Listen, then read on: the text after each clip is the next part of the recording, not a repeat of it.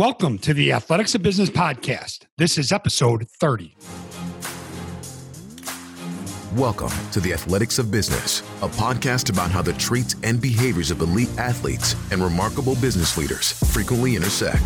The real stories and hard lessons to help you level up your leadership and performance. Now, your host, Ed Molitor. David, welcome to the Athletics of Business, and thank you so much uh, for joining us today. I'm humbled and fired up to have you here. Yeah, thank you so much for having me on, Ed. Uh, love love everything you do. Appreciate everything you do. And could you take our listener back to to your journey? Kind of unpack the things that um, have shaped you and made you uh, the incredible servant that you are now. Yeah, sure is. A lot of my listeners know, you know, my real goal in life since I was five was just to be rich. Uh, the reason I wanted to be rich was to buy my mom a house and a car. And I went through a journey from wanting to be a professional football player to getting run over in college by Christian Okoye and realizing I should have listened to my mom. Uh, doctor, lawyer, failure. Uh, Pre med changed my mind because I didn't like hospitals.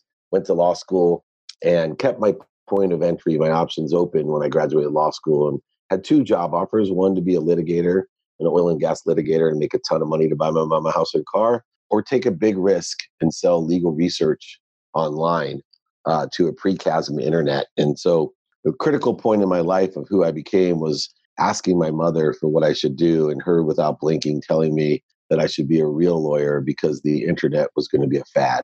Yeah, I love that. and that great lesson of knowing that just because someone loves you doesn't mean they give you good advice set me on my trajectory to be an entrepreneur, uh, to work within the internet, and within nine months become a millionaire, buy my mom a house, a car, pay off my law loans, really transcend my trajectory through Silicon Valley and raising money for a middleware company, over $169 million there. Even further, the trajectory to be the CEO of the world's first smartphone, uh, the world's first Windows CE device in 1999. And that's when my real life changed, is when I thought that I was on the right path, that everything in my life, like Midas, turned to gold and everything was happening for me. And I thought that optimistic attitude was the key to life. Uh, but the problem was there's only so much of me. And as I learned as a VC, an angel investor, and later become CEO of the most notable sports agency in the world called Leigh Steinberg Sports and, uh, Sports and Entertainment, uh, what I learned was that there was a lot more to the world than me, and that I couldn't buy enough things, different things, more things there was a world of more than enough that I didn't recognize. And I had to learn the lesson of poverty, uh, lost over a $100 million on paper of everything I owned right. in order, while I'm the CEO of Leigh Steinberg, while I have to go to my mom's house and explain to her that I've not only gone bankrupt, but lost her house because I was dumb enough to keep the house in my own name. Uh, but mm-hmm. moreover, I learned uh, the best thing that ever happened to me as I learned radical humility. And through that journey, I learned a very simple lesson that everything in life doesn't happen to me like a victim. It doesn't happen for me as an optimist would think. It actually happens through me, where I need to be grateful for everything that I have in my life. I need to be an appreciator, add value to that, and give it away. I realized I didn't know what I had until I gave it away. So, shifting the paradigm, I decided to live my life of service uh, that doesn't mean I'm walking the streets of Calcutta giving away everything I have like Mother Teresa. I actually believe in making a ton of money to help more people and have more fun than anyone. And so, as I have learned, I pray for 10 people every morning that I can help. I do everything I can to provide value, to do good deeds, to be kind, to be truthful. And I pursue that potential and enjoy the consistent, persistent pursuit of that. I love it. I love it. And, and, if I could, if I could just back up a couple steps, because uh, I've listened to several conversations that you've had, um, and it really resonated with me. I myself um, I had a similar situation that you had with your wife, where she said, "Hey, you know what, Dave? You're you're not paying attention. You're listening to the wrong people. You're you're listening to the wrong ideas. Uh, my ego was getting in the way. I had, you know, my previous life. I was, as my listeners know, I was a college basketball coach and." And when I got out of it the first time, I was very angry, very confused, and I absolutely identified who I was with what I did. Right. And um, I I didn't understand the road I was going. I, I, had some, I had a major battle with alcohol and, and, I was powerless over it. And it was at that conversation I had with my wife where she said, Hey, you got to get back to you. And I'm not going to be with this person. And you tell a story about how you sat down and you, you outline four values that that you live by. And I, I was wondering if you could share those values with us because I, I love those and I think those really resonate with folks, whether or not you've had that come to Jesus moment or not. I, I think if you live by these, you are going to be a massive success. Absolutely. I think the consistency is a key point, and I hope that people don't have to fall like you or I in order to find these four things. The first thing is uh, the power of perspective, which comes through gratitude. And if we look at everything uh, with the lens of gratitude. Our past becomes nothing but miracles and lessons. Our present only becomes wonderful, and even most and more importantly, our future becomes even brighter than that. Gratitude is the secret recipe to everything. If we have the power of perspective, the power of gratitude, there's nothing that we can't manifest or achieve or believe for ourselves. So the second one I call empathy uh, which is not sympathy. Uh, you can't feel bad enough to make someone feel good, but it's actually forgiveness. Um, and a lot of people have worthiness issues. And because we don't feel worthy, we do things that are less than potential, less than perfect. And we need to forgive ourselves. Only one person to forgive. And when we can gather comfort outside of our ego and forgive ourselves, we can live at peace. Forgiveness is a truth, gratitude is a truth. The third one is accountability, uh, which gives you complete control of your life. Accountability says that every single thing that comes into my life, I have attracted. And two, the only thing that I have to determine is what I did to attract that and what I'm supposed to learn from it. A lot of people have a struggle because they confuse liability with accountability. Uh, you know, I, I still think people are liable for things. They're they're just not accountable. Uh, so make sure you understand that difference. And then finally, inspiration or effective communication, I call it, is the fourth and final value.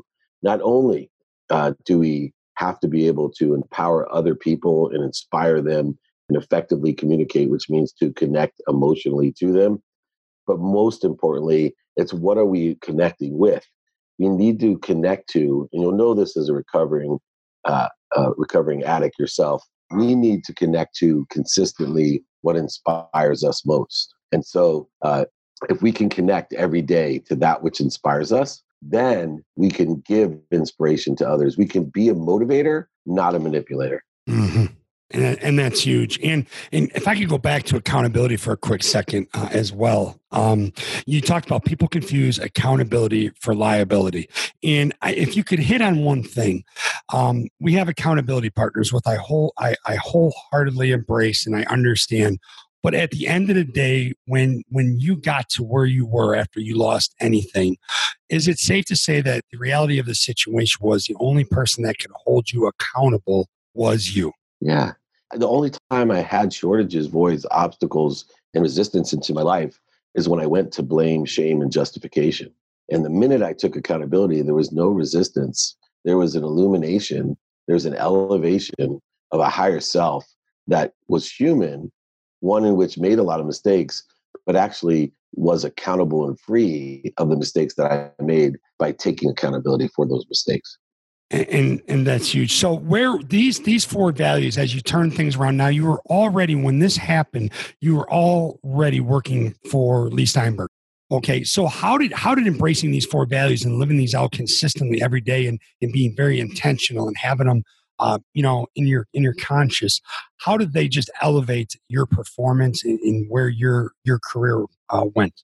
Well, especially because I've surrounded myself with the spirit of excellence, the greatest people on earth you know, Hall of Famers, celebrities, athletes, entertainers, what I started realizing was by shifting my own paradigm, it was allowing me to liberate others to shift theirs. And I started to attract a whole nother elite status of crowd, the top of the top echelons. And those people that were not living their lives and pursuing their potential fell away. Uh, and I really started to attract, you know, world thought leaders like Bob Proctor and Jack Canfield and Blaine Bartlett and uh, you know just extraordinary uh, individuals of all different types.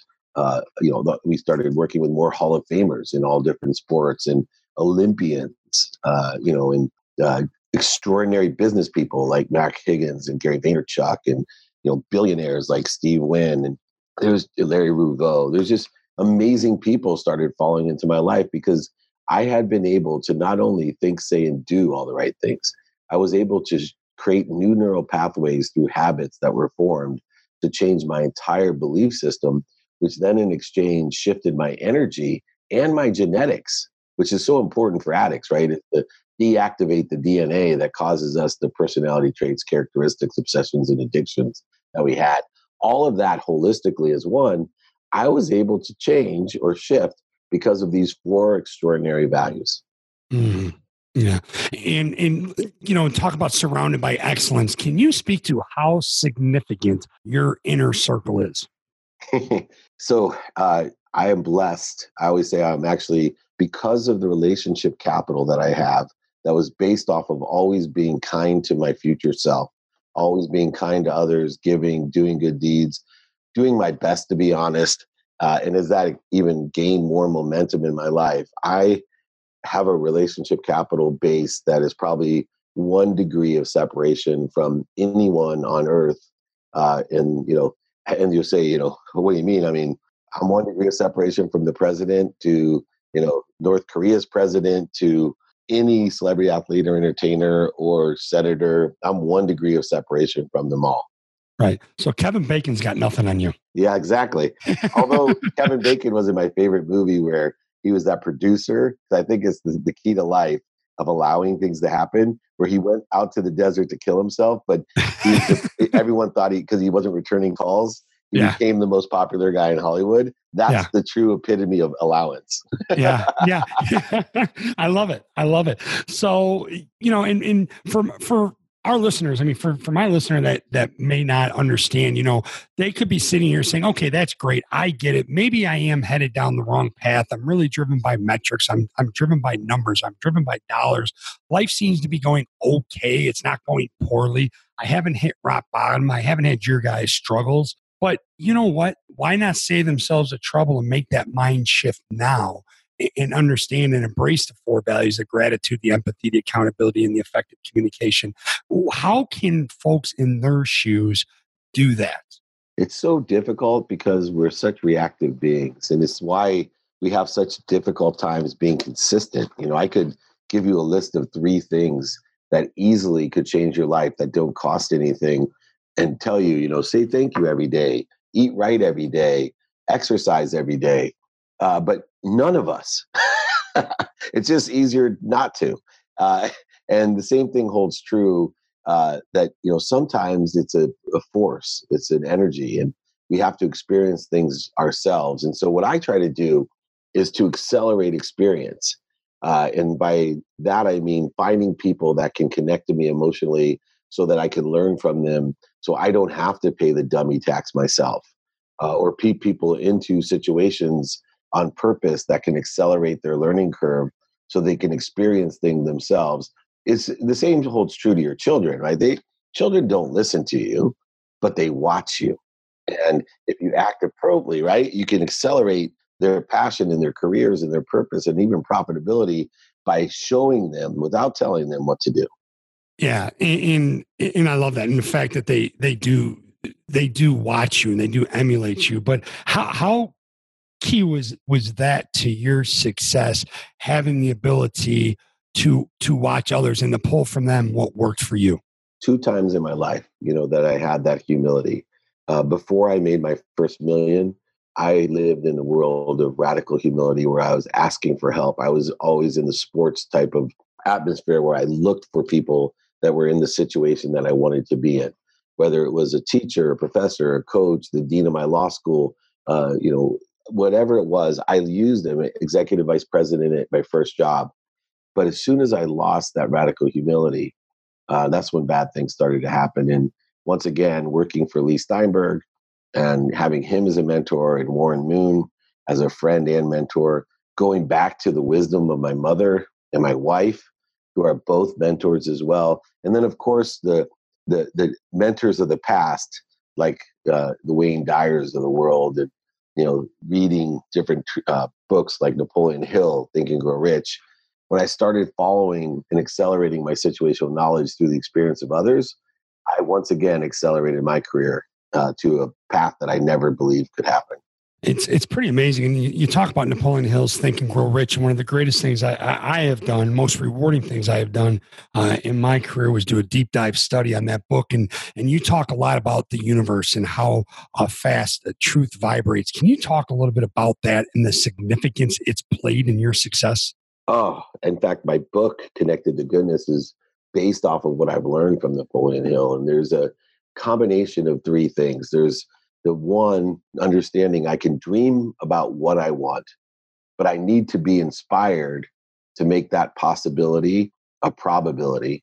And then what makes Napoleon Hill great is he deals with both realms, not only the imagination principles, how to take a possibility to a probability, but he actually shows you the why you're doing it and the how to do it, taking different disciplines, different strategies, different awareness that takes your probability and makes it your perspective or your reality. So he's one of the few authors that deal with both imagination principles and action principles. So you're not just sitting at home dreaming about what you want. After you dream about it, it it's there. Now let's make it happen.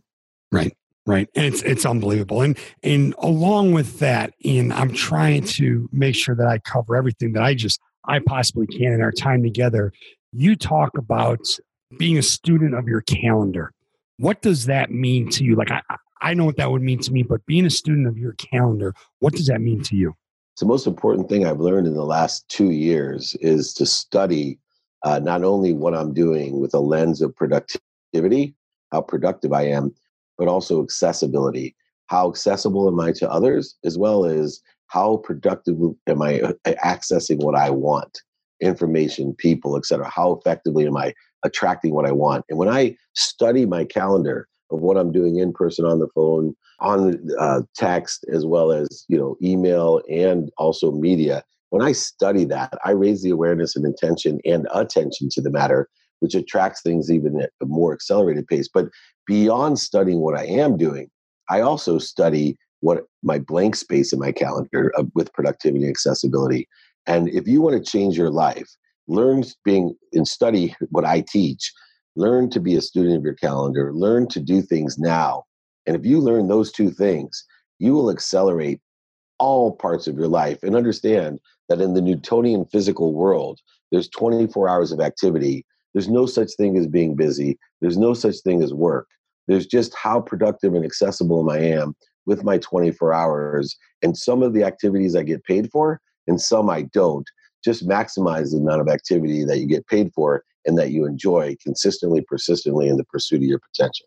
I love it. I love it. And, and, tied in with being a student of your calendar, you also talk about um, understanding uh, your ego. You know, as that is the only, yeah, that's the only thing that really gets in the way of moving you from where you are to where you want to be. How does that tie in? Just understanding and identifying and being aware of the ego, the need to be right, offended, separate, superior, inferior, guilty, fearful, anxious, uh, scarce, all the different needs of the ego. And when we understand that if we have a direct trajectory towards our potential, our truth, and that only one thing takes us off that trajectory, which is the ego, all of these different needs.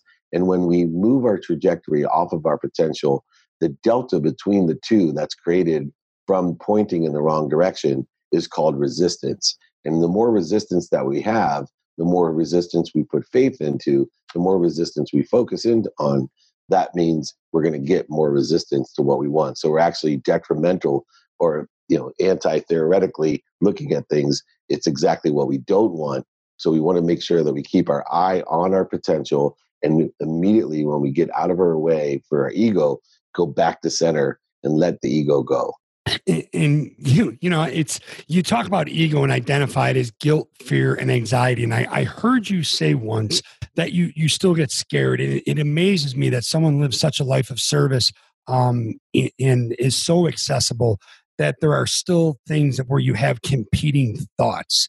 Can you talk talk a little bit about your competing thoughts and what might scare you? Yeah so i have the same thoughts as everyone else. I just go back to center and correct my trajectory faster So uh, if anyone has children, you can wake up and have thoughts. If anyone owns a business with employees and overhead, you can have fearful thoughts. If anyone has a volatile president, you could have fearful thoughts. You know, there's a variety of things you could be afraid of. Uh, the key is that I limit the amount of physiological effect or physical effect that it has on me. Instead of putting faith in what I don't want, instead of laying and living and breathing and worry, fear, anxiety, shortage, voids, obstacles, I simply know before I do anything, I'm going back to the trajectory of the truth, back to the trajectory of my potential. And therefore, I also have the duality of knowing now that I'm back at center, I also need to quickly bring my physiological, my psychological, and physical realm back to center, or else it'll take longer. And I, I run a risk of being worried, scared, fearful longer, which will attract more of those feelings as well as more of those manifested uh, actual physical beings to me.